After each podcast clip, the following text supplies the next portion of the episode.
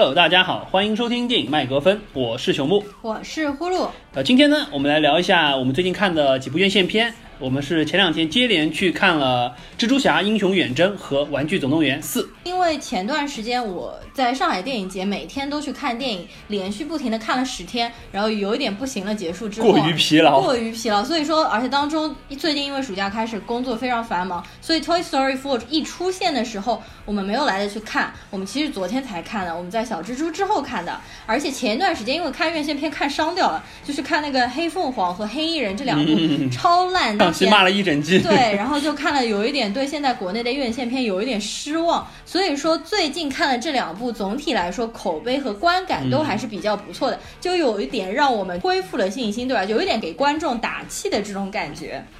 没错。这个确实，本来对六月份还是蛮期待的，结果前两部看完了之后，觉得有一点有点失望了，都不太想看进口片了。哎，对，说到黑衣人的话，因为本来我其实还是蛮有期待的，因为 Chris Hemsworth 雷神和女武神一起演，没想到他拍成这样。然后我们回来了之后觉得不过瘾，我们又把黑衣人之前 Will Smith 还有汤米李琼斯那三部又重新看了一遍，真的比这部新拍的要好无数倍。只能说黑衣人四完全落入了商业化的套路，再也不能带给。我们当年的那种冲击感了，而且我会觉得 Chris Hemsworth 嘛，除了演雷神之外，他演这个角色，我觉得演的非常的就演技还是不行，讲白了演技还是不行。对，但是实际上我有看过锤哥他演其他，其实还是有几部好片，比如说 Rush 极速风流那部片子讲赛车手，其实还不错，但我不知道为什么他演黑衣人的感觉就很违和，而且比较敷衍。所以这个黑衣人看完了之后，也打消了呼噜同学对锤哥的最后一丝迷恋。哎，实际上锤哥前段时间不是还出来发布了一个消息嘛，就是说他要退休一段时间啊，对吧？因为他说他要陪他的妻子拍戏太累了，要回家陪那个陪家人。对他有一对双胞胎儿子，还有一个女儿嘛，他要回去休整一段时间，应该至少一直要休整到年底，再拍戏或者再接戏，要到明年年初才开始嘛。所以我觉得他可能这段时间。也好，他估计也拍累了，我估计他可能也拍累了，觉得。是的，是的。啊，就说大家都说他要去回去澳洲做真正的肥宅了呀，对吧？好吧，好，那我们黑衣人就此打住，接下来我们先来聊 Spider-Man Far From Home，就是小蜘蛛英雄远征，英雄远征，因为这是上周末刚刚上。现在是在国内上映了五天，目前的票房是八点一八亿人民币，其实成绩还不错，还蛮厉害，还蛮厉害的，还行，不能算很厉害了。国内预测的最终票房有望达到十四亿人民币。那豆瓣上面目前的评分一共是十八万人打分，目前是八分。我最开始开画看到应该是八点四分，然后每天低零点一，低到现在变成八点零分。M C 的打分是六十九，还不错。然后国外 I M D B 网友的打分，因为国外北美那边比我们晚上映四天，所以目前其实等于他们才刚刚上映第一天，所以 I M D B 上面打分的人数还不足五千人，目前分数是八点二分。那我觉得如果随着人数的增加，它的分数肯定也会降低。总体来说，对于爆米花英雄片的话。国内外网友粉丝的打分是越来越接近了，对我们之前也聊过，现在越来越趋同，没错，是是是。而且这一次确实就是说，国内又比国外早上，而且早上了四天。嗯，看来这个漫威也是越来越注重这个中国票房，而且可能我觉得从就是说院线运作的角度来说，中国人更讨厌被剧透，所以说 他们就觉得这个先放在中国上，先把中国的票房赚足了，然后美国再上映，老美怎么样都会去看的。然后还有一个。就是说，你知道吗？就是说，那个《复联四》要重新再重新上映，就是增加八分钟的内容，好像对吧？说就是他，因为现在离第一名《阿凡达》差一口气，想把这个票房补上，好像差五千多万美金，其实差的也不少，而且。增加八分钟的内容，后来我有听说，实际上并不是说整个片长增加八分钟，而是这八分钟实际上是作为花絮，在整个正片结束之后放一个七到八分钟就有点类似于像蓝光加长版，然后给你看了一些额外的东西，对不对？嗯，是的，没错。然后没有说会不会在国内上映嘛？可能在北美地区上映或者怎么样。其实我还蛮希望它在国内上映，因为我很想再去看一遍。我也觉得，就是再上一遍。我我其实 Avengers 就没看过，我其实还想再去看一遍第三部。部。如果我觉得它有望在国内上映的话，我觉得中国粉丝分分钟分分钟五千万帮你补上，对吧？分分钟帮你破掉全全世界纪录，好吗？马上打破阿凡达。而且他要是能把这个复联三和复联四连在一块儿上，这个那我就更加拍手称快了，我一定要去重新补一遍，甚至补两遍。两部加起来要多久啊？两部加起来接近六个小时嘛？六个小时，其实还前一部大概是两小时四十五分钟左右吧，后一部三个小时，对，他再加八分钟，对不对？对，但是我觉得这种情况几乎不太可能，除非是在比如说电影节的时候，但是电影节实际上目前为止几乎没有重放过，就说漫威超级英雄电影，因为这些电影平时放太多了嘛，所以电影节一般也都不会放这些电影。好的，呃，我们就来直接讨论一下这部电影吧。好的，那么按照惯例，我们先来聊一下这部片子的导演和演员吧。好的，导演其实没有太多好聊的。导演的名字叫做 John Watts，一个年轻导演，八一年的。他之前的导的就是《Spider-Man: Homecoming》，就是前一部小蜘蛛。所以呢，这个就是秉承了同一个导演导小蜘蛛的系列。因为小蜘蛛它不是就荷兰弟早就剧透说一共有三部完整的系列吗？所以我看了一下，下一部小蜘蛛也是这位年轻的导演来导的。而且因为因为整个小蜘蛛系列有不少校园青春剧，所以说用同一个导演来的话，对，就包括就是说他对于这一方面呢，就是说整体的基调会把握的比较好。包括我们看这一部，实际上很多校园的内容也和之前的感觉蛮像的。反正我们俩还是蛮喜欢这种风格。因为从第一部小蜘蛛英雄归来，我其实看完就表示观感是不错的，我是挺喜欢的。因为它当中的校园类场景拍的非常的生活化，非常的真实，同学之间这个感情刻画的很微妙，这个优势一直延续到了这一部英雄远征。所以整体这部电影的观感也是比较上乘的。那么我们接下来就是先来说一下演员这一块好了。其实演员不需要特别大的介绍，像荷兰弟我们就不需要讲了，大家太熟悉了。对对，我们就稍微来说一下里面的这个黑人女主角。那黑人女主角呢，在这部片子就是里面的缩写叫 MJ，但是它是有别于我们以往所知道的漫画当中的 MJ，或者包括 Toby Maguire 第一版蜘蛛侠里面的那个 MJ，就是 Mary Jane。那么这一版的 MJ，你知道是你知道全名叫什么吗？不知道。是 你不知道吗？不知道，就是这个名字其实还蛮黑人化的，叫 Michelle Jones 啊，Michelle 好吧，就是像 Mary Jane 这种，你一听就是白人，对，一听就是白人甜心女孩的名字，对吧？所以它其实 MJ 代表的是 Michelle Jones，演这个 Michelle Jones 的女演员，我也非常的喜欢 Zendaya。中文就是赞达雅，我们较熟悉嘛，都是从《马戏之王》开始，《The Greatest Showman》。因为《马戏之王》是我非常喜欢的修树的一部歌舞片，他当时应该算是横空出世吧，因为他在演《马戏之王》之前，基本上都是一些小配角。而且他从小是迪士尼俱乐部出来的，就是唱唱跳跳很擅长唱唱跳跳的。但是他没有演过什么大的角色，《Great Showman》算是他在好莱坞出道的第一部片子。当时他出场，我就觉得非常惊艳。而且这个女孩的气场和一般的女孩感觉不一样，她很酷。是的，没错，就很帅。包括在这部片子当中也是至始至终就是这么一种感觉。这次 Zendaya 出现演这个角色，我是个人觉得比老版的 Toby Maguire 里面。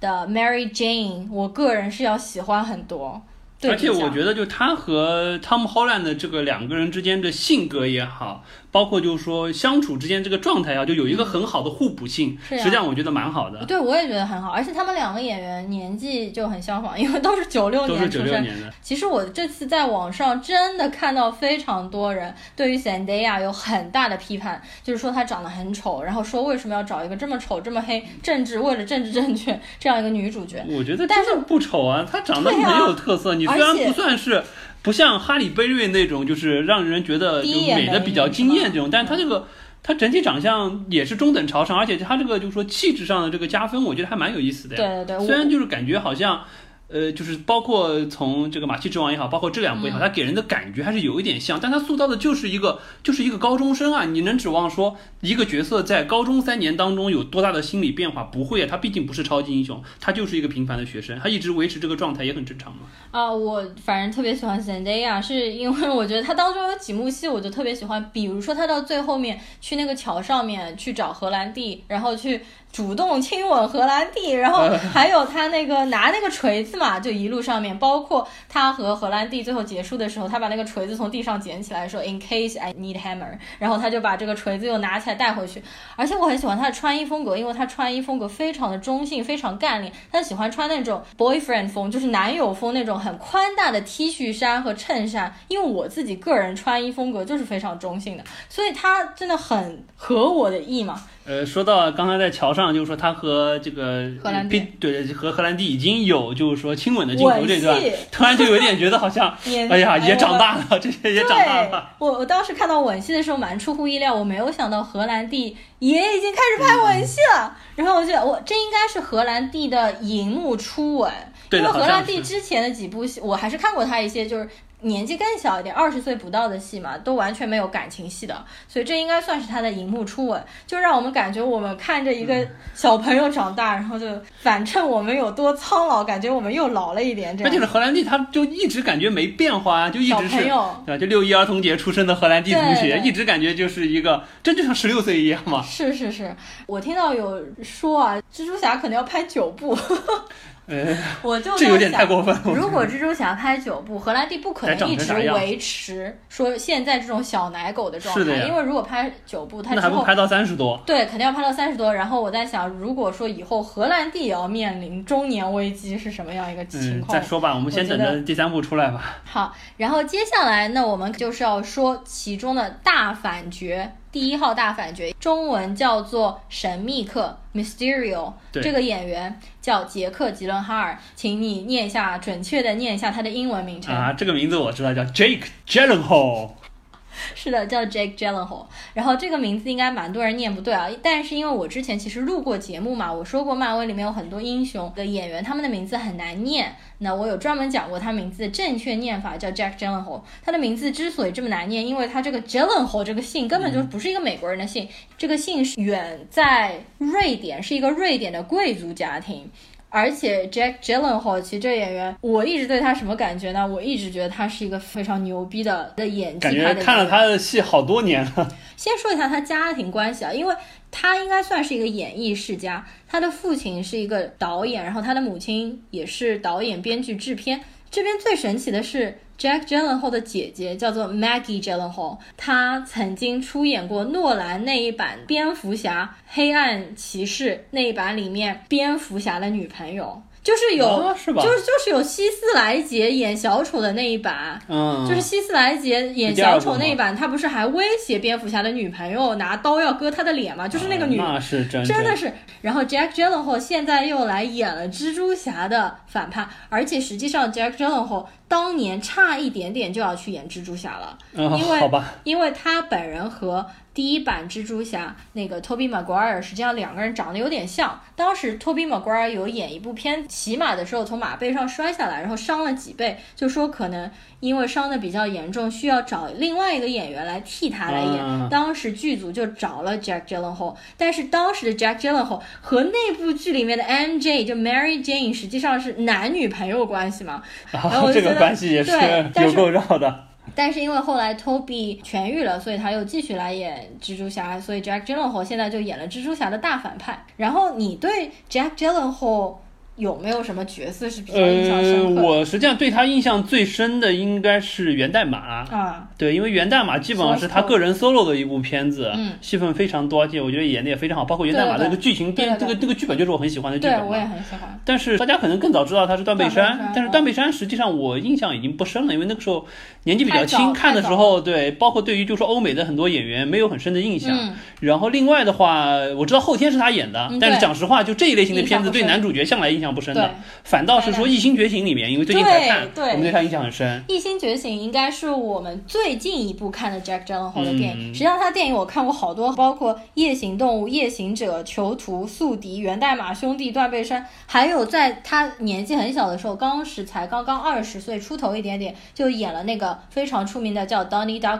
就是《死亡幻觉》那部片子，应该算是一部比较沉闷的文艺片，整体还是非常不错的。在我看的这所有这些片子里面，我一直觉得他是一个演技派的男演员，不单单是说长得帅的问题，他的演技真的非常出色。最让我喜欢的，我刚刚说的这些片子里面，其中有一部叫做《囚徒》，就是去年我最喜欢的《银翼杀手二零四九》的导演维伦纽瓦导的《囚徒》这部电影，其实双男主，其中之一就是 Jack Gyllenhaal，另外一个就是 Hugh Jackman。啊，对，大家都知道我是狼叔的超级迷妹，但是在看《囚徒》那部的时候，我觉得 Jack Gyllenhaal 演的那个警官的气场和演技。远远的压过了狼叔的演技，所以我当时就被有被他的演技和爆发力所震惊。所以这一次啊，Jack Gyllenhaal 来来演一部比较爆米花的英雄电影当中的这个反派，其实有一点让我吃惊，有一点让我吃惊，因为我觉得这个角色呢。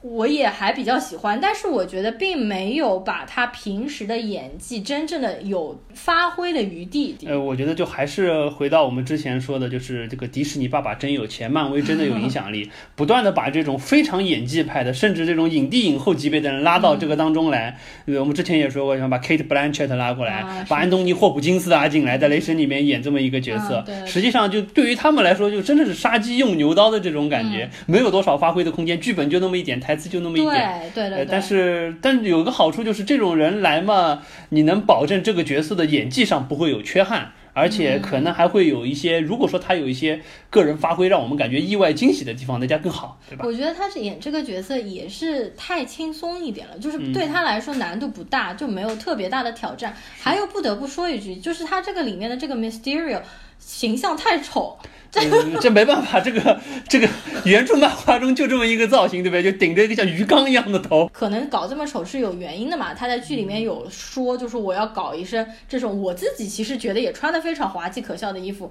然后来博取大家的眼球，让大家。来看我如何塑造出一个超级英雄。然后我看到最近不少人有把 Jack Gyllenhaal 和希斯莱杰进行对比，因为他们两个都演断背山嘛，对，断背山当中的双男主嘛。然后大家都说希斯莱杰当年演出了这么出色的一个反派小丑 Joker，然后大家对比之下就感觉他这次演的 Mysterio 那是肯定比不上小丑的。这个我觉得也是剧本所限了，真的没有太多可以发挥的空间。嗯。好，那么有关于神秘客这个角色，我们一会儿就是聊剧本的时候再详细的讲。然后呢，我想说的就是其中演 Happy Hogan 的这个演员。Happy Hogan 就是实际上大家最早知道他是钢铁侠第一里面的那个角色，然后之后他演的就是钢铁侠的管家，对，等于是像管不是 Jarvis 的那个，就是帮他开车。对对对，嗯，Jarvis 实际上是他爸的管家。对对对对对。对，所以说，而且这一部他总算是和对吧？这个呃，Peter Parker 的对 Aunt 梅姨走在一起了，对不对？哎呀，真的是，呃，就是它里面的角色叫做 Happy 这个人，他实际上就是钢铁侠第一部的导演，所以他其实可以被称为是真正除了 Kevin Feige 之外。真正奠基了钢铁侠这个形象的男人，相当于是 Kevin Feige 在零八零九年的时候要打响漫威冲锋号的第一枪，就是由他来指导的钢铁侠一，是的，而且也是真的伴随着这漫威十一年到现在的一个角色，我觉得也是蛮神奇的。真的是他一直伴随着钢铁侠，一路伴随着钢铁侠，一直到钢铁侠离世啊。说到这边又很伤感了，是吧？而且这个男演员他其实又做导演又做制片，自己又做演员，他很神奇。他在我们非常喜欢的《老友记》里面演了一个角色。呃，对我当时还想了好久没想起来，我觉得好像没这么一个角色。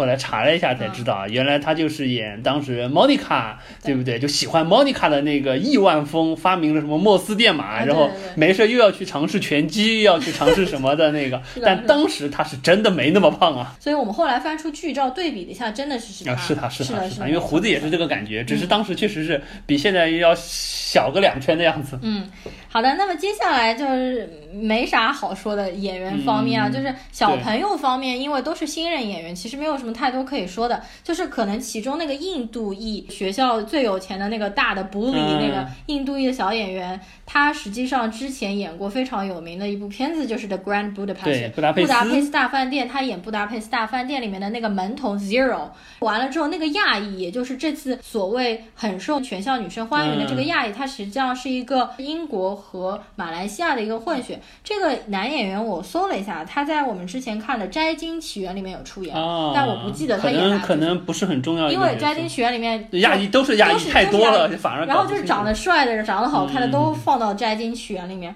好，说到这个，我想说一个比较有意思的现象，《蜘蛛侠》这部片子呢。怎么说？就是整个基调啊，的确也是给我有一点政治正确。它当中表现了几个其实不太符合我们常理的一些东西，比如说小蜘蛛的女朋友是一个黑人女孩，这个其实我觉得还 OK，还 OK，没有什么问题。然后学校里面最有钱、最大的 bully 居然是一个印度人，印度人这感觉挺奇怪的，非常不符合。因为一般我们正常美国校园里面最大的 bully 肯定是有钱的白人，对，一个 wasp 家的一个小贵公子之。类的，对，然后而且全校最受欢迎，往常来说都是一个白人四分卫啊，四分卫，对。然后这次选了一个最受女孩欢迎的是一个亚裔的男生，这也是挺奇怪的。然后呢，就是说明显你会感觉蜘蛛侠把这个边边全部都啊打塞给了，对，塞给了少数裔来表现这么一个角色，对，就给所有的人所有的戏份都给到，就说面面俱到，尽量不让大家留下可以抓的把柄。我觉得是的，但。还好，也没有说太强烈，可以接受吧？可以接受吧？不过分，对吧？是是是。最后在演员里面有一个彩蛋，也是我们在这部小蜘蛛的电影最后结束之后，彩蛋里的彩蛋就是 J.K. Simmons 的出现。他就是在第一版蜘蛛侠里面演日报负责人的那个脾气很差的负责人。他当时一在屏幕上出现嘛。我就脑子一轰，我在想，哇塞，居然把他都找回来！我当时有点不可思议，也是隔了蛮多年。对，然后我又回去重新再找了一下，真的就是当年的那个 J.K. Simmons，只是他当年四十多，他现在六十多了，他就没什么老。对对对，确实是在彩蛋中的彩蛋了。对，我还蛮惊喜这一点，因为这一点会让你感觉好像把我们现在所有的三版蜘蛛侠的电影打通了，就真的有一点平行宇宙，是不是未来有可能？Spider-Verse 要走在一起了，对，那是不是太厉害了？呃，好的，那么我们接下来聊一聊剧情当中我们印象比较深的点，包括觉得可以拿出来聊一聊的地方。嗯，我觉得首先一开始的印象最深的就是 Marvel 的那个 logo 出来的时候，对，就已经是进入到了怀念钢铁侠的节奏。是的，就是平时我们看那个 Marvel 真人片头的时候放的应该是 Marvel 的那首标志性的音乐嘛，然后这一次就不得了，一上来就是催泪系列，一上来他放的这首歌叫 I Will Always Love You，本来就是很伤感的一首歌，他这音乐一起，我就纷纷听。听到左右两边的人都开始不对了嘛，然后我自己也一阵鸡皮疙瘩。他这个音乐放到一半，突然就放出了钢铁侠大照片。当然，这个一开始这个照片，实际上我倒是有一点疑问的，就是因为他开始是放了有就是 Tony Stark，然后还有美队和黑寡妇，还有 Vision 幻视。所以这块我就比较奇怪的是，因为我们知道另外三个是都已经确定从 MCU 当中死掉了，对，但是美队实际上他是。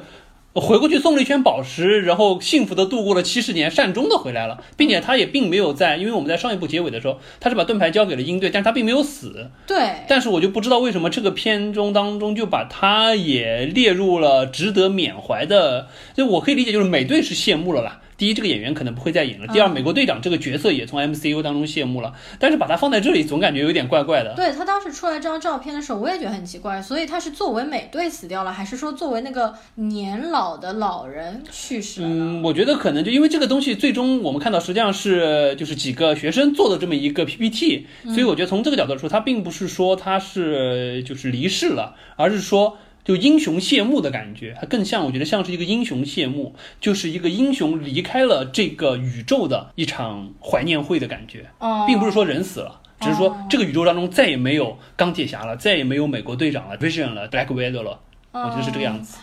然后播报新闻的那两个，就是一个白人女孩，一个黑人男孩。实际上这两个角色也是出现在第一部小蜘蛛里面的。他们两个应该是作为校报的记者，就是主持人在那边讲。然后他们两个还分别解释了一下消失的这个五年，其实我们称为叫做 blip，blip，对对对，blip，blip。然后呢，他就说了一下这五年后来又回来的人怎么怎么样。对对对对对，因为我们之前也讨论过，说你这个如果说。一半人活着，一半人消失了五年再回来，年纪又没长大，到底会怎么样？对，然后就是做了一点点的解释，实际上他也没有很详细的解释呢。就是说，当时没有消失的人已经比现在长大了五岁，那么没有长大的人呢就继续读书。所以说，很巧的是，小蜘蛛的好朋友、女朋友，还有他的那些基友、小伙伴们都一起消失了，全部都一起消失了，就不存在说这个隔了五年之后，当年的小弟弟现在已经长成大帅哥的这种现象。除了那个亚裔啊，就是当年还是小弟弟嘛，现在和他们一样大了。完了之后，我觉得接下来给大家印象最深刻的其中埋的一个彩蛋，那肯定就是 Happy 当时带着蜘蛛侠上飞机，然后打开了那个仓库，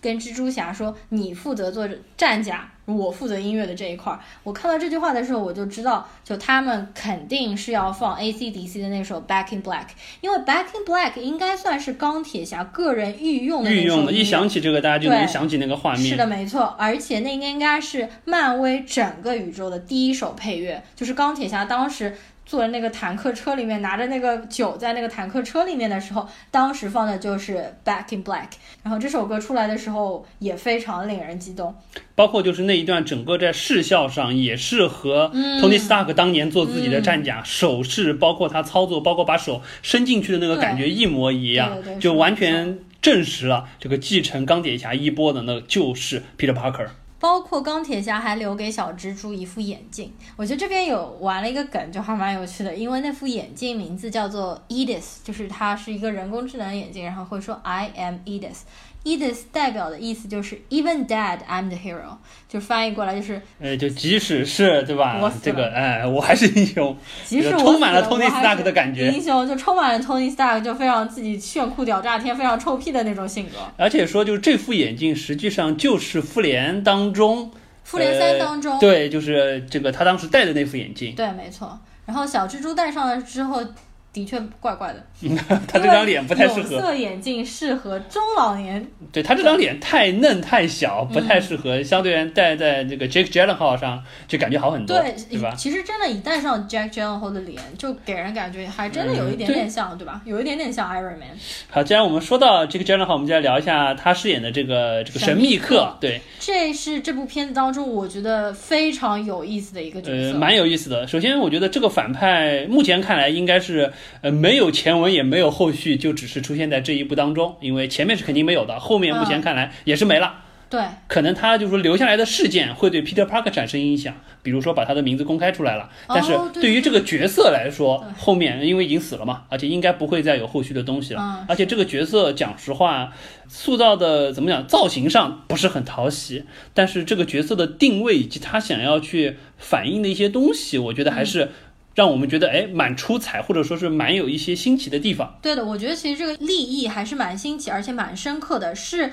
我完全没有想到是这样，就我们其实一开始可以猜到他是一个反派，这个是不会令人出乎意料。令人出乎意料的是，他居然是用绿幕，等于像是用 CG 制作出来整个。我这个是完全没有想到。但是因为我听了有很多漫画粉丝说，因为神秘客这个角色在原漫画当中，他就是一个电脑特效师。对于漫画的粉丝来说，这肯定不算是一个亮点，不算是一个惊喜。但所幸我们都不是美漫。所以完全不知道，对，所以说看到当时那一段的时候，还是觉得蛮惊喜的，或者说，哎，这个设计蛮有意思。虽然我觉得还是有一点不合理的地方，就比如说，因为它实际上我可以理解，它通过三维投影的方式塑造出了，不管是就是说我们说元素重、气土水火的这个宏大的场景，包括说它通过无人机上的各种。不管是发射的枪炮也好，或者说是可以产生的一些，比如说喷气呀，或者说是喷火啊，来塑造，就是说对于现实社会，比如说我把房子打塌了，是能把它打塌的。我如果说有火出来，确实是有火的，这是可以理解的。但是实际上还是有一些地方，我觉得说不过去。就比如说举个简单的例子啊，你说你把你用机枪把楼打炸了，我说比如说是我的这个土元素。把这个楼给震塌了，没问题，这个可以模拟的相对比较好。但是当中我们可以看到有非常大的一段是就是那个水元素出来，然后在威尼斯那边把整个城弄得乱七八糟的，这块就有一点比较尴尬的地方，什么？因为那个水元素它当中有一段实际上是脱离了那个运河的。但在这种情况之下，你可以预见得到是什么？就是你的那些那些那些 Droid 的那些无人机，它是没有那么多的水的含量，可以去在一个陆地上制造出这么多真实的对水造来造成的破坏做模拟效果的。因为我们知道水是不可以压缩的，它不是说气体。你这个无人机当中能存多少水，就只能存那么一一两一两升的水。那水不是幻象吗？你是说那个是真实的实体的水浇到人对，因为你弄完了之后，那个现场实际上就。你想想，每一次每次 shield 要来善后的呀。那现场的水它是可以发现得了的，就这个地方是有一些，就反正我觉得就是各个元素当中有一些东西肯定是有不合理的地方，就这个东西有一些夸大。至少我觉得从理工科的角度说，第一，我想就是比如说你你物质不守恒嘛，你没有这么多东西嘛，对不对？你可以做幻象，但是你现场你要留下水来，对不对？就这些地方是有一些不合理的。但是让我们比较惊喜的就是他在当中有一段，就是他要在有点像摄影棚里去不断的去调试那个特效，说哎把能量再加强一点，把这些无人机全部调用过来，这些就让我想到什么？就是我们现在看的是戴着 3D 眼镜看的 3D 的特效，可能十年二十年之后，我们看到的超级英雄、漫威拍的那些特效电影，可能就是实景的。你进入到，比如说戴上一个头盔，进入到一个现场，就是让你感受这些东西，非常的逼真，而且是就是我们所谓像四 D、五 D 一样，会有一些就是真实的东西吹在你身上，打在你身上，然后整个的世界观的感受，或者说整个就是说感官上。比如说重力的加速度也好，或者说是有一些实体的碰撞也好，你能感受得到的，再加上那个完全逼真的投影效果，你就甚至说你不需要戴头盔，你看到的就是完全投影的效果，可能以后真的就是沉浸式的。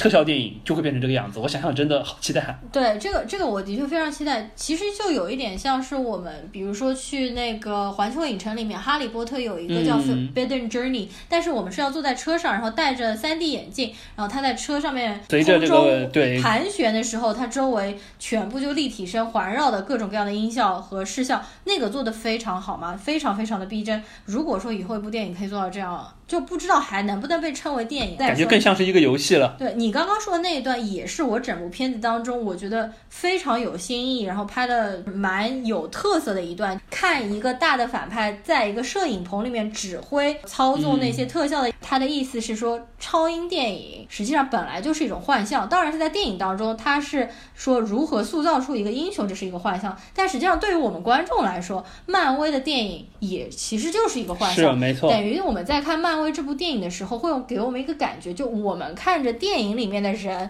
在拍电影，所以我觉得这个奇观性反正做的整体非常好。包括还有他当时和小蜘蛛在那个废旧的这个大楼里做的那一段，就相当于是不断的一层一层的穿越，一层一层的往外走，每一层都会发现实际上还是一个幻象。对，每一层还就有点像是《盗梦空间》那种一层接一层的那种感觉。那段设计的蛮出去了，但实际上没有。它当中有好几幕让你感觉好像应该是已经回到现实了，应该是白天，但实际上完全不是。对，尤其是最后那一段，就是他在地上然后被就是好像看到被 Samuel Jackson 演的那个 Nick Fury 杀掉的那一段，实际上也是个幻象。对，这个我也没有。想到嘛，然后包括其中有一段就是小蜘蛛内心的黑暗的恐惧，比如说钢铁侠丧尸钢铁侠从坟墓里爬出来那段，还蛮吓人的。那一段我有一点吃惊到，但是因为我本身就是喜欢恐怖像阴暗像的人，所以说。其实这个画面我是蛮受用的，我是挺喜欢的。但是真的，我有很喜欢钢铁侠的粉丝大骂这一段，你知道，他们觉得对钢铁侠太不尊重了，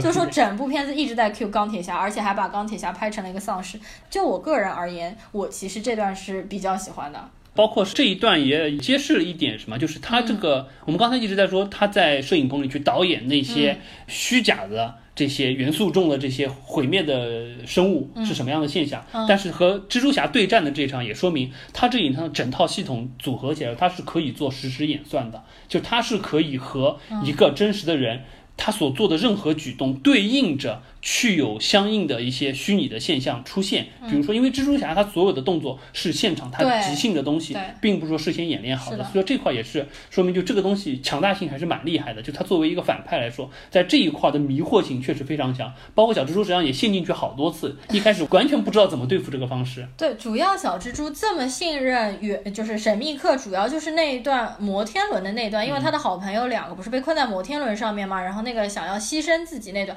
所以我就有一点没有搞懂，就是说他这个幻象的影片到底是事先全部拍好，到现场声音各方面再进行改变，还是说他的本人肉身是出现在现场的？但是我们后来看起来，他的肉身是不出现在现场的，他肉身是在远处遥控，用一个话筒在说，所以那就有点奇怪，他的那些幻象其实也是可以现场临时改。我觉得这块没没法没法深究了，因为我觉得核心是因为就这个技术是一个我们能看得懂，并且我们觉得离它的实现不是太远，我们才会去纠结。如果说真的像就像这个 Asgard 那边，所有的都是神力，大家也不纠结这个问题了，对吧？是是是。不过我想吐槽一个，就是真的所有的电影里面都是摩天轮。你看这一部里面，他的那个亚裔小胖子那对情侣，又是被困在摩天轮上面喊救命。我们前不久刚刚看过的《沙赞》，他们那个一大堆七宗罪。不也是在一个游乐场，但凡到了游乐场，最终都要落在摩天轮。完了之后，《玩具总动员四》又是在一个游乐场里面，又是在一个摩天轮上面出出事情。最后，因为《玩具总动员》最后一幕其实也是停在有那个摩天轮上面嘛，胡迪牛仔和牧羊女那段，就是是不是老外特别喜欢这种摩天轮困境啊？OK，正好说到这个。就是他本身构建的这个幻象，实际上最后有一段倒是让我觉得有一点点失望，是什么？就是，呃，他后来在最后就是说和这个神秘客，就蜘蛛侠最后和神秘客对战的时候，实际上因为面前的幻象太多，他不知道怎么办法，他采用的办法就是闭上眼睛，靠他的那个就是 Spider Sense 叫什么叫 Peter Tinkle 还是什么东西？对，靠他他这个来。但是这一段说实话让我觉得有点失望，就是太俗套了，就典型的是什么？就像日本的这个说。这个武士道精神，心明镜止水，开心眼，就像中国的很多这种武侠片一样，就我不需要通过眼睛，嗯，对，制造的幻觉给我那个，我通过心灵或者我通过感应就可以。这这段做的就有点让我太 predictable，我觉得一他一闭上你就知道肯定又是这个套路，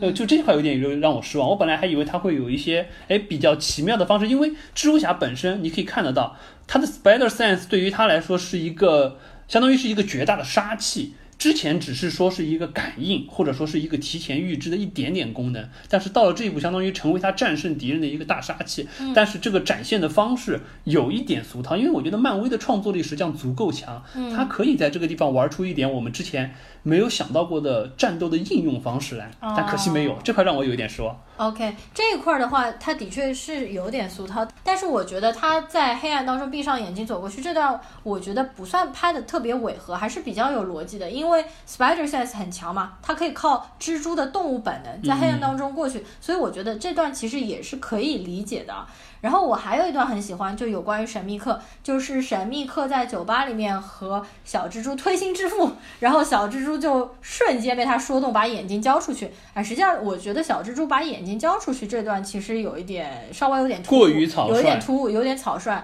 你怎么可能说这样？他肯定会问过 Happy 或者问过 Nick Fury 对吧？他完全没有，他就这样。把眼镜交给了一个相当于是一个陌生人，可能就是在他面前摩天轮上舍身取义这一段嘛。然后我喜欢的那一段是小蜘蛛一走出酒吧，然后我们就可以看到酒吧里面的幻象消失了，一大帮人反派聚集在一起，大家鼓掌拍手说：“咦，我们终于成功！”我当时看到这儿的时候就觉得这部片子怎么有一点反类型呀？就是和我们平时常规那种英雄电影感觉有点不一样，有点怪怪的。然后呢，这时候神秘客他就跳到桌子上，他就开始一个一个介绍，然后他介绍的下面的人。还真的是原来出现过的，是的，没错。特别是那个戴眼镜那胖子，我对他印象很深刻，因为我重新看了钢铁侠第一部的时候，他就是被揪着骂，你为什么做不到造不出这么一个，对吧？做的那个，然后那个胖子就说，Because I am not Iron Man。呃，但是神秘客他本人实际上是没有出现在原本的电影里的，他是帮助钢铁侠建造出了二构的那个一个。机机械员对对对，就是那个相当于就是全全息三维影像的这么一个虚拟场景的一个科学家，对。然后他的话是没有出现在当时的嘛？这个因为是新找来的演员嘛，而且他们我看本来说是想找那个马特戴蒙来演的啊，对吧。但我觉得还是 Jack Gyllenhaal 来演会比较好一点。呃，说到这一段啊，我觉得一个是刚才也提到，就蜘蛛侠把这个眼镜交给他过于草率。实际上，我觉得这这整个片子当中有蛮多，就感觉进展的太顺利，或者说太快，没有交代清楚为什么会这样。就包括说，嗯，Nick Fury 这一块，当然我们后来看到彩蛋当中说啊，实际上 Nick Fury 是因为他是那个斯克鲁人变的，所以被骗了。嗯，但是整篇的节奏一直是属于让人觉得，就说神盾局怎么可能这么容易相信？你想想，神盾局见过多少超级英雄，什么牛掰的没灭霸都见过了，这么容易说相信一个莫名其妙来，而且就打打这种打打这种元素生物就已经觉得了不起的人，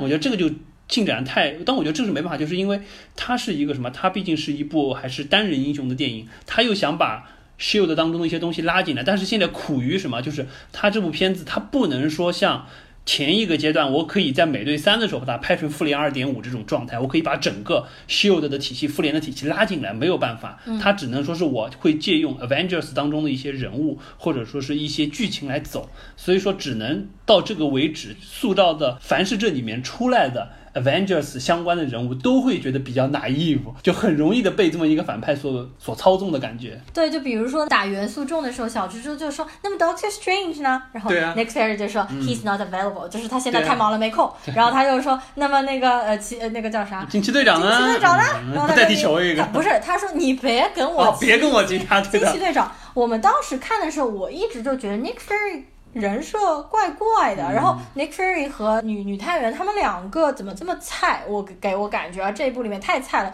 就他们是没有和其他的人一起合作，好像只有孤身奋战的两个人。所以整部正片结束的时候，我就跟你吐槽，我说这次这个 Nick Fury 实在是太菜了。但是当我们看完第二个彩蛋之后，然后恍然大悟，原来是两个斯库鲁人。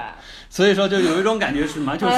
就看前片的时候，一直觉得。真的假的？尼克·菲瑞怎么这么蠢？对，看完之后，哦，原来这也是假的。对，所以就整部片子又给我们又设置了有另外一重幻象。实际上你在看你在看这个幻象的幻象里面，实际上整部片子都是幻象。然后我就觉得，就是真的还挺不错的。漫威彩蛋真会玩。等于说，我想到的那个 bug，到最后他用彩蛋帮我来找补了，对吧？就十秒钟就把你给找补回来了。是的，是的。这个也是厉害，我然后当中还有就是神秘客刚刚出现的时候嘛，他在。Nick Fury 那边他在跟小蜘蛛解释，他说我是从平行宇宙来的。他说你们这个宇宙六幺六 六幺六宇宙，我是八三三宇宙，好像是吧？因为我们大家都知道六幺六宇宙实际上是漫威漫画当中的主宇宙，对。然后八三三宇宙我看到说是英国钢铁侠的那个宇宙，对，反正就是另外一个，这个就有一点打破次元壁的感觉，就就接触到了真实世界的一些本质。那我其实也挺好奇的，因为神秘客事实证。证明他不是从平行世界来，那他怎么会知道六幺六宇宙？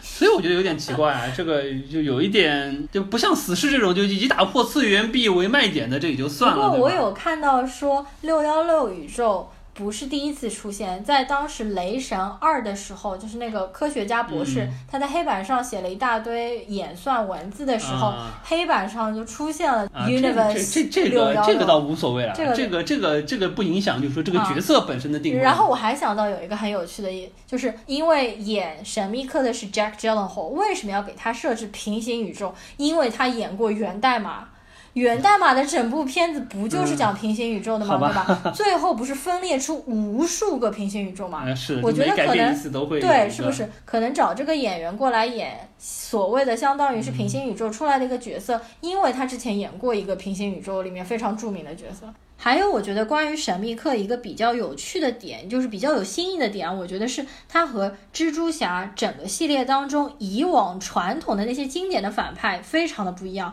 我们看以往经典的反派，比如说。绿魔、杀人、章鱼博士，甚至包括毒液，他们都是非常简单、直接、粗暴的反派。他们的目的就是干掉蜘蛛侠，就非常目的明确。但是这个反派他就不一样，他给人感觉是他想要笼络世界，对他有点想要，就是说，对他相当于就是说，他的目的是第一，让大家知道钢铁侠的后继应该是我们这些当年在钢铁侠背后提供技术支持的幕后的英雄。第二，他们觉得超级。英雄这个事儿，嗯，实际上就是一场，也不说是场骗局，它可以是一场骗局，并且大家也会为这个骗局买单，因为你人们就是需要信仰超级英雄。我觉得这个实际上和现代社会就是人的对于很多事情的认知啊，有一个共通点，就有点像什么？因为我前段时间正好在看一篇文章，他说说到这么一个事情，就是为什么现代社会有这么多阴谋论，或者说大家有那么多愿意去谴责的对象。就是因为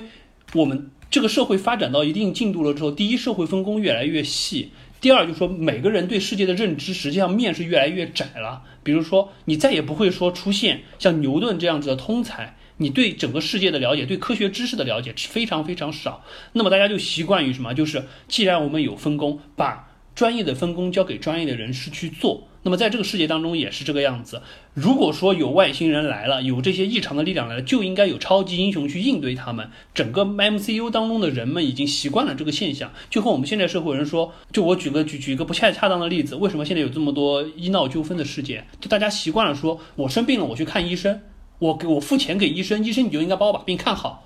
如果说你没有看好，那我觉得就是你有问题。我把小孩送到学校去，老师你没有教好，老师你一定有一些责任。如果说这个世界上出现了一些金融危机也好，或者说是一些异常的事件也好，不在我们掌控范围之内，应该有人为此买单，或者应该有人在背后做了手脚，这才会有阴谋论，这才会有那么多值得谴责的对象。所以在这个世界当中，大家习惯了说我按照自己的步步调去走，每一个人做好每一个事情，世界就是太平的。如果说不太平的，一定是比如说你 Avengers 没有尽到自己的职责。那么在这种情况之下，就大家需要有这么一个人能站出来扮演这么一个角色。那哪怕他是一个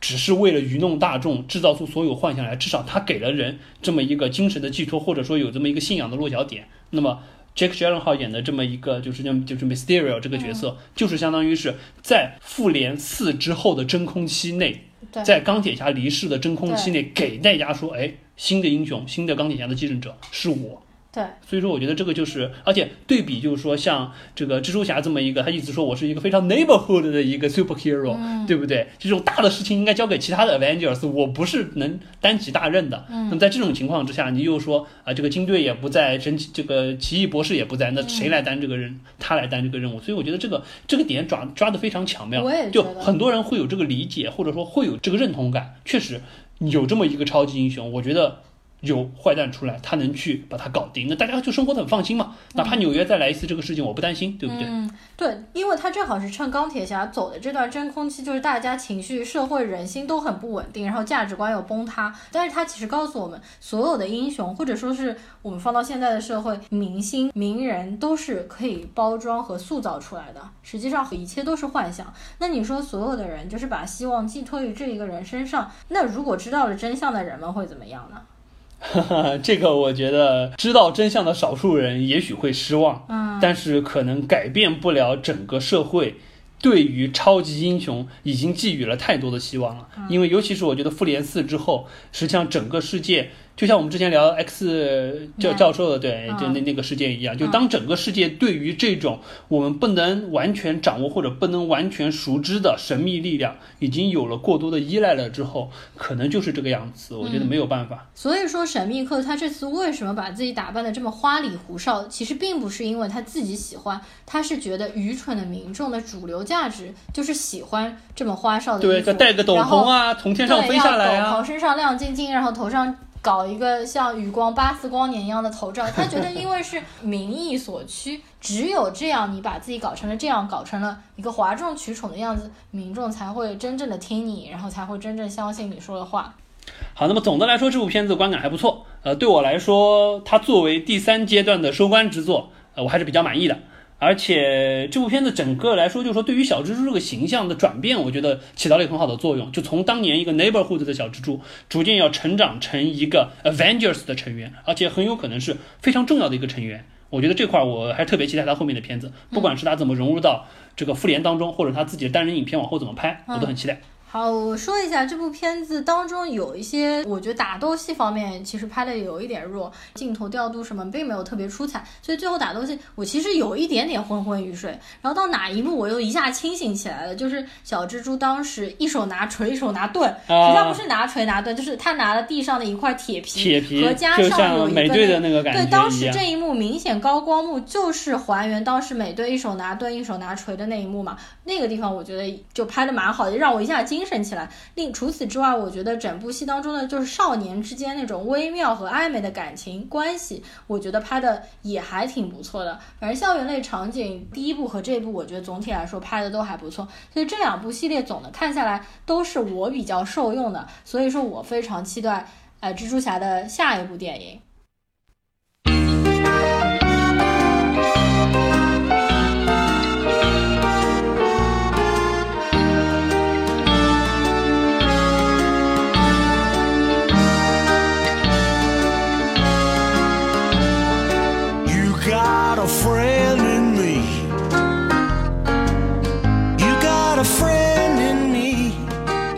那么我们聊完了蜘蛛侠，接下来我们来聊一聊《玩具总动员》。这部片子上映时间实际上是比蜘蛛侠早一周，但是我们因为比较忙，才在看。对，就是其实昨天才刚刚看完《玩具总动员四》嘛。就我个人而言，其实我是一个《玩具总动员》非常老的粉丝，因为实际上《玩具总动员》这部动画电影在国内应该是在一九九五年还是一九九六年就在国内有上映过的，所以《玩具总动员》实际上就是我在九十年代当时我爸妈带着我去电影院看的，应该是我人生去电影院看的第二部电影，所以给我童年留下了非常深刻的印象。实际上我当时去看《玩具总动员》的时候。我并不能特别看懂，就《胡迪牛仔》《八四光年》。但是这些角色一直深深的烙印在我的心里，而且他们应该算是我皮克斯整个电影当中最喜爱的一个系列，就 Toy Story 三部曲。我当时看到他要拍四的时候，我其实个人是不看好的，因为我觉得三部曲已经非常完美了，只可能走下坡路了嘛。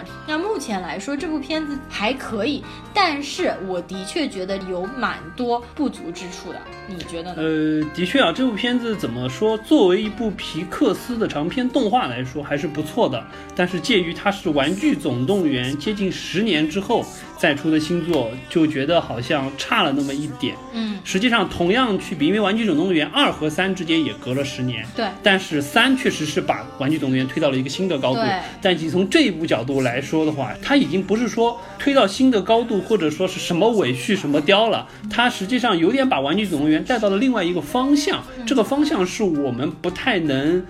接受或者说和我们认知当中站在那个高度的《玩具总动员》调性不太一样的一部片子。对的，我先来说一下基本信息吧。《玩具总动员》可以说在国内的票房极度之惨烈，真的完全没有想到。因为我本来以为像我们这个年龄的年轻人应该都是《玩具总动员》的粉丝，应该说情怀很深。但没想到它在国内的票房特别惨，它在国内现在已经上映了十二天，票房只有一点七亿，连两亿都没到，而且最终预测票房应该是到不了两亿了，可能。一点九亿这样的情况。呃，其实有一个很大的原因，是因为它这个档期其实排的不是特别好，因为它和宫崎骏的《千与千寻》正好撞档，同期完全同期同周上映，而且就是你可以明显看到国内的粉丝对于《千与千寻》其实更加买账，因为《千与千寻》其实到目前为止票房已经过四亿人民币，真的是非常的不错了。所以我在我也在想，这个背后到底的原因是什么？因为道理上来说，这两部片子它的重量级别是。相同的，这个《千与千寻》也是就是日本动画的一个神话，嗯，但是《玩具总动员》在整个动画历史上也是皮克斯的一个新的高峰，和《狮子王》当时是同一个级别的，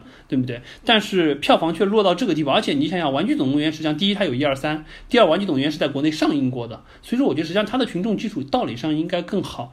所以说我想来想去，我觉得从我的角度来说，我觉得唯一能解释是什么，就是对于。呃，绝大多数后补来看这些片子，不是当年看的这些片子来的人来说，尤其是比如说很多人进了高中、进了大学去补这些片子，《千与千寻》或者说宫崎骏是唯一的。但是皮克斯的长篇动画有太多分散了注意力啊，还有一个原因就是因为《千与千寻》实际上是偏成人向的动画，所以我觉得有很多后来看的人会更愿意去重新补一遍《千与千寻》，然后很多小时候看《玩具总动员》，现在长大的人不想再看了，不想再看《玩具总动员》，因为觉得《玩具总动员》你看一个 G 级的片子，它都不是 PG 级，它是 G 级的 General，也就是说其实是面向于儿童向，很多成年人不愿意再去回过头。看《玩具总动员》，所以也损失了很大一部分。而且《千与千寻》因为出的时间更晚，《千与千寻》是二零零三年时候上的，它当年不是获得了奥斯卡的最佳动画长片吗？那一年我记得非常清楚，因为那时候我在初中，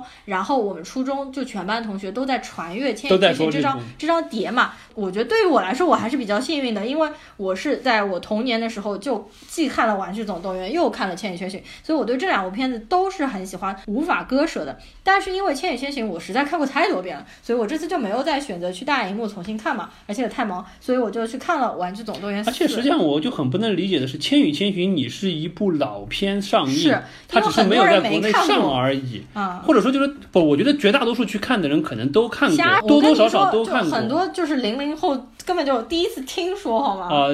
啊，零零后倒是可能就是因为就当时就他们看的时候，《千与千寻》的风潮已经过去，他们要刻意去找，可能才会被。相当于就是说，对他们来说，他们第一次接触到就是说，人家告诉他你们还小的时候有一部非常著名的日本的动画长片拿了奥斯卡，是怎么样一部片子？说你们现在可以去看。拿我的学生来说，要是我问他们这个《千与千寻》和《玩具总动员》，你看哪个？那肯定是《千与千寻》啊！他们会觉得《玩具总动员》就是很幼稚，而且很多小孩都是完完全没有看过《有道理有道理》，就觉得这是就是低幼动画。反正我还是不太能接受一部老片上映，居然打败了一部这个新片的续作，我觉得这个挺可惜的。无语。然然后我说一下国外的票房情况，现在是二点四亿美金，总体还可以。然后打。分是非常的高嘛，因为豆瓣上面现在目前九万人打分，呃，那个分数是八点八，然后 MC 是八十四。IMDB 上面是四万人的打分，目前是八点四分。总体来说都是处于近两年皮克斯的动画长片里面打分是比较高的一个片子，相当不错了。尤其是有这么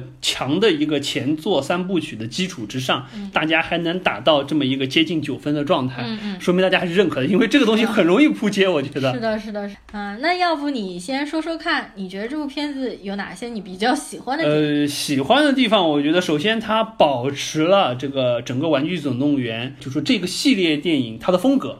不管是对于玩具的塑造也好，包括它这个剧情上非常流畅的感觉，以及玩具和小孩之间的互动的这个状态，我觉得都维持的很好。嗯，所以我觉得这块还是保持了就是皮克斯的高水准，没有问题。再加上这部片子整体的剧情还算比较连贯，曲折也有一些，嗯，虽然有一些地方觉得有一点可笑。但是我觉得，因为它毕竟是一部剧集片，它不会埋一些特别深的梗或者特别复杂的东西，所以整体看下来就让觉得很舒服。所以我觉得给我打分的话，我觉得也是肯定是四颗星朝上的，没有问题。然后我觉得这部片子完成度非常高，然后看的时候非常的流畅和舒服，观感非常的好。当中有很多戏我是加分的，那当中有很多就是说比较成人向、比较阴暗向的那些桥段，是我个人也比较喜欢的。比如说开场的那个雨夜戏，就是胡地牛仔和牧羊女当。是在雨夜分开的那段戏，我觉得拍的非常好。所以整部电影其实前半段我觉得是好于后半段的。前面包括叫做 Second Chance Antique Shop，就是二手古董店的整个店的基调设置。包括四个那个死寂娃娃，就是那个那个娃娃，就是叫做 ventriloquist，也就是赋予者。他们一般性就拿在手里，手伸进去做赋予的那个娃娃，不是很可怕吗？而走路的时候不是脚和手像歪歪斜斜，像僵尸一样。这个我特别喜欢。这四个娃娃保护那个叫做 Gabby Gabby 的小女孩，然后推着她在二手古董店里面走，包括旁边有留声机在那边放的那个感觉，还有这个这个 Gabby Gabby 想去拿。胡地牛仔的声音盒子，我觉得这个设计的也很好，因为实际上声音盒子代表的是玩具作为和人类交流的唯一渠道。那么胡地把这个盒子交出去了，就说明他放弃了和人类的交流，就他放弃了讨好人类的一个工具。我觉得这个象征意义还是比较大的。还有就是里面有一款玩具，实际上也是我小时候玩的，然后完全勾起了我童年的回忆。那个玩具其实你也看过的，就是里面牧羊女有一个。就站在他肩膀上那个小小人，那款玩具叫做 Polly Pocket，是美国当时在八九十年代非常流行的一款玩具，就是和比手掌还要小的一个房间，然后可以打开，里面有小房间，然后小女孩站在里面，她还有一只宠物狗。这个玩具真的是我在九十年代我爸妈给我买的，我有一个橘色的 Polly Pocket，里面打开就是有一个小小人，这个地方真的是充满了情怀啊！不知道有没有跟我一样小时候玩过这个的人？对，这个东西还是做的蛮精致，像小首饰盒一样，打开来。之后里面就有点像是一个缩微的迷你的小房子这种感觉，那这个东西确实蛮少见的。我是除了呼噜你给我看过那个，我是从来没在别的当年小朋友的身边见到过类似这样子的东西。这个玩具可能当年买卖还是有一点贵的。然后这个玩具据说现在如果说有一个新的 Polly Pocket 没有拆封过的，可以卖到七千美金以上。哇，七千美金，对，就是七千美金以上，就是说收藏价值还是蛮高的。在缺点这一块的话，我觉得也有几个地方比较明显，因为我们之前的三部《玩具总动员》苦心经营起来的一个基础设定，就是说玩具的使命就是和小孩玩耍的，但是这个基础设定在这一步里面被全盘推翻了，特别是虎地牛仔最后。马上转变自己的心意，改变了自己原来的价值取向，就跟着牧羊女直接走那段，其实我觉得蛮突兀的，不太能接受。有点，我我不太能接受。我觉得大部分人好像都觉得还还蛮能接受的，我不太能接受。我觉得这是我的一个痛点。一个一方面是我觉得他推翻了自己以前自己所有的信仰，第二方面他和巴斯光年分开了，我是不能接受的。因为我从一九九五年的时候我就觉得他们两个这对 CP 是坚不可分，对吧？真的是我看了二十多年，我特特别喜欢他们俩。在一起，居然拆他们的 CP，更何况我觉得巴斯光年在这部戏里面的角色实在太边角料了。因为巴斯光年是前三部里面完成了一个非常完美的人物弧光，一个非常重要的角色，但这部戏里面你会感觉他又退化了，就是他退化到一个非常。低龄低幼，不知道应该如何行事，要按身上自己的按钮来听自己内心的声音的这样的一个角色，和之前的角色其实成长是有冲突的。我觉得这块设计的也不太好。包括我很喜欢的弹簧狗、那个小猪，还有那个霸王龙这些角色，在这次里面完全被推到了边边角角，几乎连台词都没有。包括那个 Potato Head，就是那个。土豆先生，土豆先生和他都没有说话，所以说，我觉得如果拍第五部，可能导演就会。是不是原来那些老的，比如说巴斯光年他们那一波就不拍了？他们可能接下去就跟着胡帝作为女主男主角，然后牧羊女作为女主角去拍，那我就会很失望，因为我其实更喜欢原来那帮老朋友。没错，这个也是，就是说我们看完了这部，刚才我们也在聊，就它实际上有一点打破了原来的这么一个设定，进入到了那个就有一点被带偏了，或者说就就整个调性就变了。我觉得核心就是因为以牧羊女作为绝对主角，然后带这个。故事线走向，然后她身上因为充满了太强这种女权觉醒的意识，对对。然后完了之后呢，包括就是说，相当于有点女子英雄主义，并且有太强的自我意识觉醒的状态，就不是一个玩具。就简单的说，就是它是一个西部世界的翻版，是你导致的结果是什么？就是。你又不是人工智能，对，你们玩具本身在这个设定，倒不是说玩具不应该运营，而是说本身在皮克斯塑造的这个世界当中，玩具就是一个非常简单的、天真的完成自己这个使命，并且我觉得在老三部曲里非常好，就它解决了玩具完成这个使命绕不过的一个话题，就小孩长大，但是安迪把它传给了 Bunny 这么一个过程，实际上已经非常圆满的解决了这么一个嗯轮回也好、传承也好的事情，在这个基础之上可以发挥更多的东西。对我们前段子说，他这个胡迪牛仔陪着那个邦尼到幼儿园的第一天，这个事情实际上是很好的。嗯，包括说，就说如果说有新的玩具来，包括他自己好像被冷落，身上有积了灰啊什么的这些东西，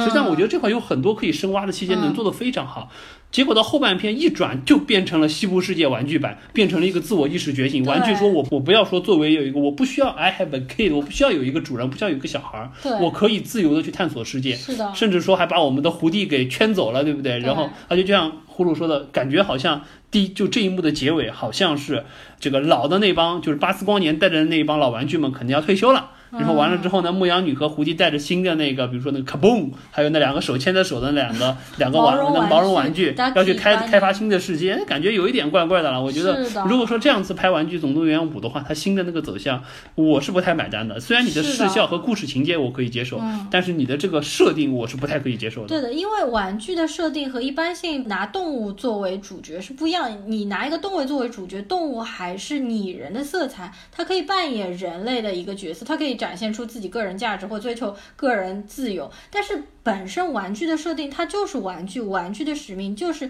陪伴着小孩的成长嘛。它现在突然一改，改成了人类的设定，就要追求自我价值，然后自我意识觉醒。反正我觉得这一点有点太过火。还有就是牧羊女这个角色呢，因为在原来三部里面就是柔柔弱弱，前两部因为第三部她已经走，柔柔弱弱的一直是作为胡帝的一个嗯有一点傻白甜这样的一个角色，突然一转之后呢，就变成了一个非常跟随主流女权。意识觉醒的这样一个角色，但是拍的并不是特别好，因为我觉得牧羊女给我非常陌生的感觉，和原来的完全对，就感觉他和整个《玩具总动员》之前所有的玩具抱有的理念和行为风格都不一样，而且不一样的。太明显了，让人觉得好像就完全这是另外一个背景设定的《玩具总动员》，和原来的感觉就不一样。嗯，包括这里面实际上还有一个问题，就是刚才我们也就是说提到说这个有点像西部世界，实际上回过头来你再去深挖一下，还有一个问题是什么？就这些玩具本身它就是玩具，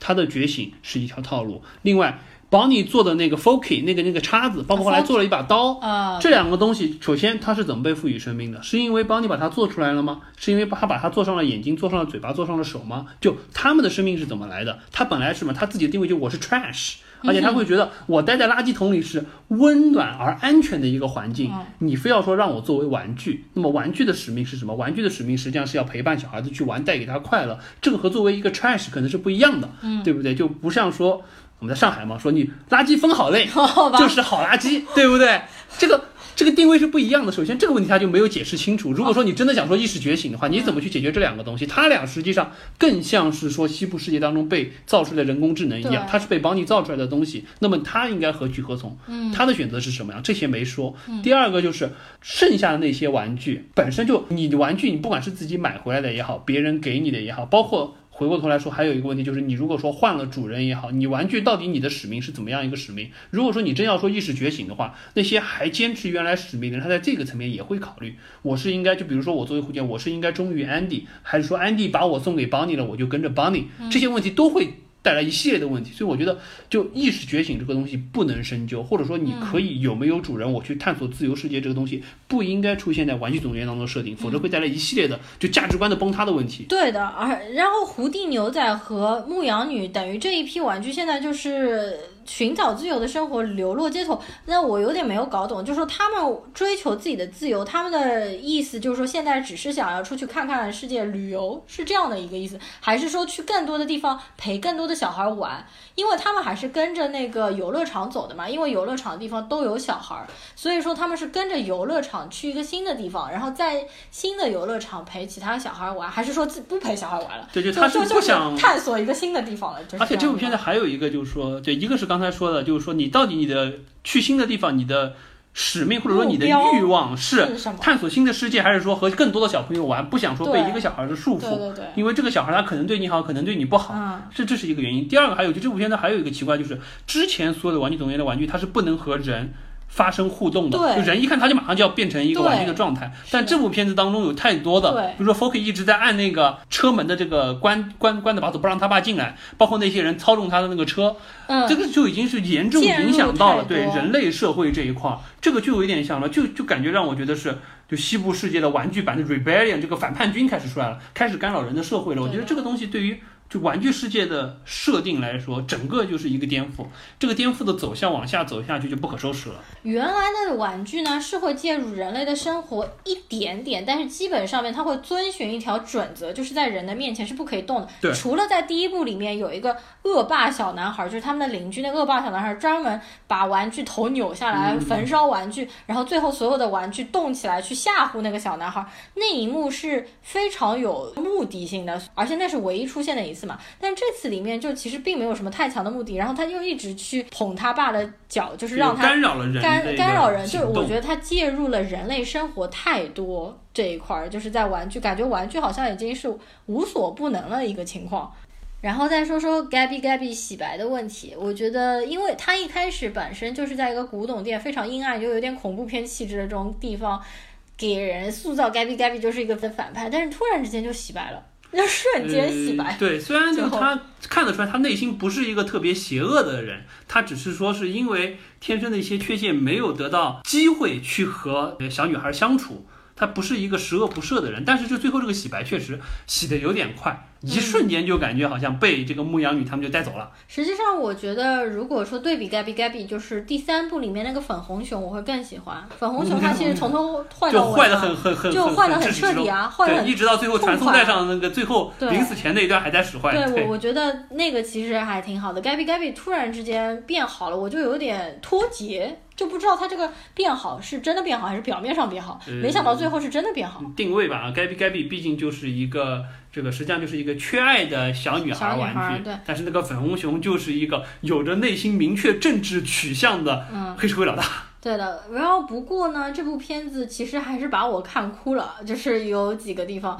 因为我把我看哭泪点的地方都是有关于 Gabby Gabby 的，因为原来我小时候看《玩具总动员》，令我伤感的就是玩具。没有主人爱爱它了，没有主人爱它，然后它就被丢在了一个角落，然后丢灰啊什么。所以小时候回家看到玩具都会想要摸一摸、玩一玩这样。所以这次 Gabby 的这个也是戳到了我的泪点。Gabby 呃在翻那个画册的时候，他说有一天 Harmony 就是那个小姑娘肯定会陪我玩。所以我觉得这边就是很煽情的点，但是还是泪点，因为他这个泪点是遵循了老的玩具总动员三部曲的那条线，所以我就觉得拍的还蛮舒服的。对，包括 Gabby 在最后找到那个小女孩的时候，那个音乐明显拉的很高，那个感觉对也是蛮煽情的。而且我觉得，就玩具总动员实际上它本身的这个设定实际上是非常好的。就玩具它的它有它的使命，它怎么样在自己的能力范围之内去完成自己的使命？因为核心的塑造就是玩具和人类它不是共享同一个世界，它不是说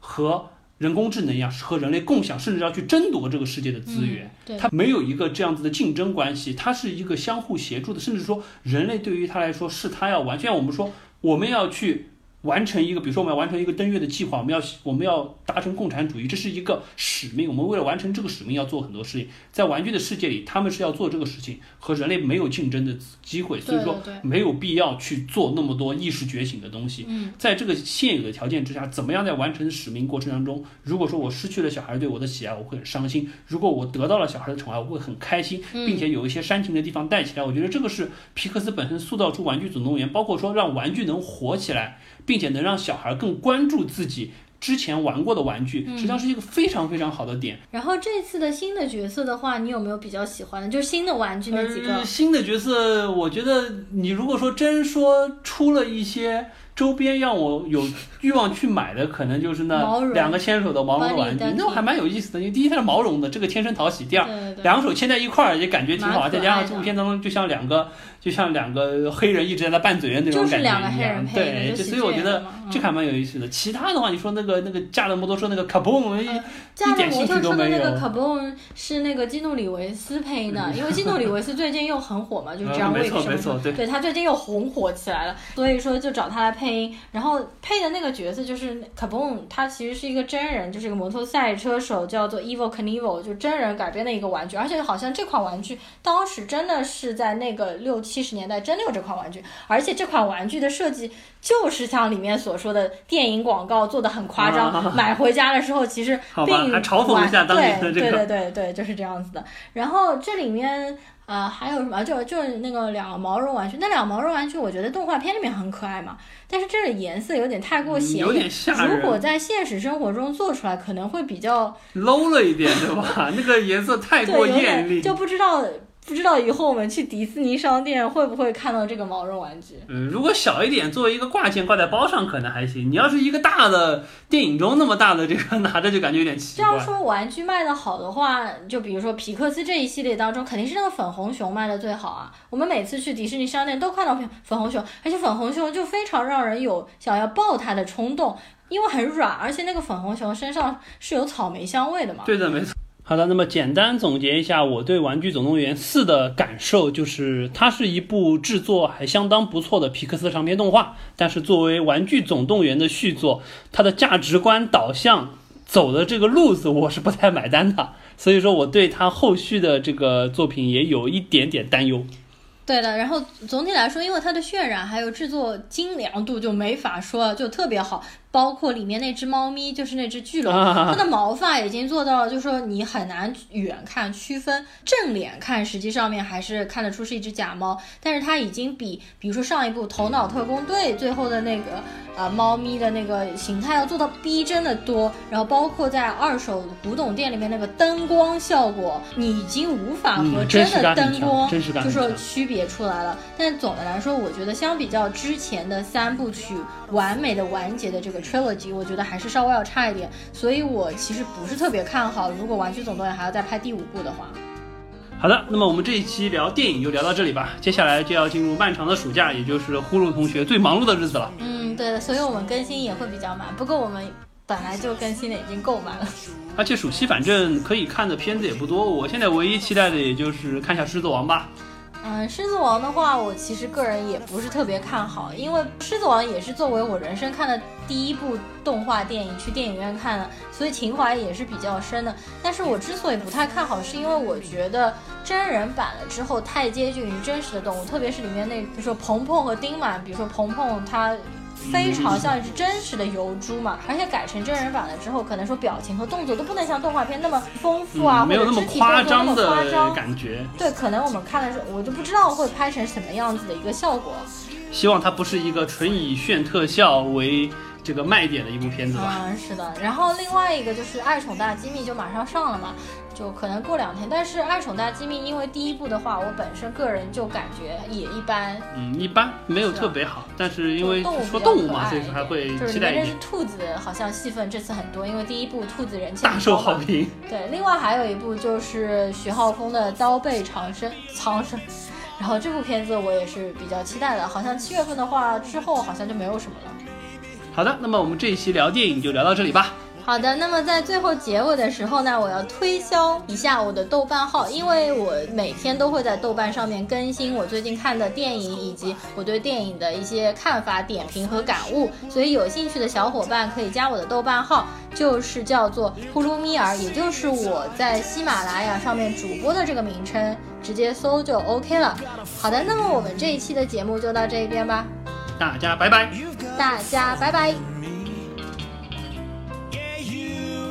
friend in me.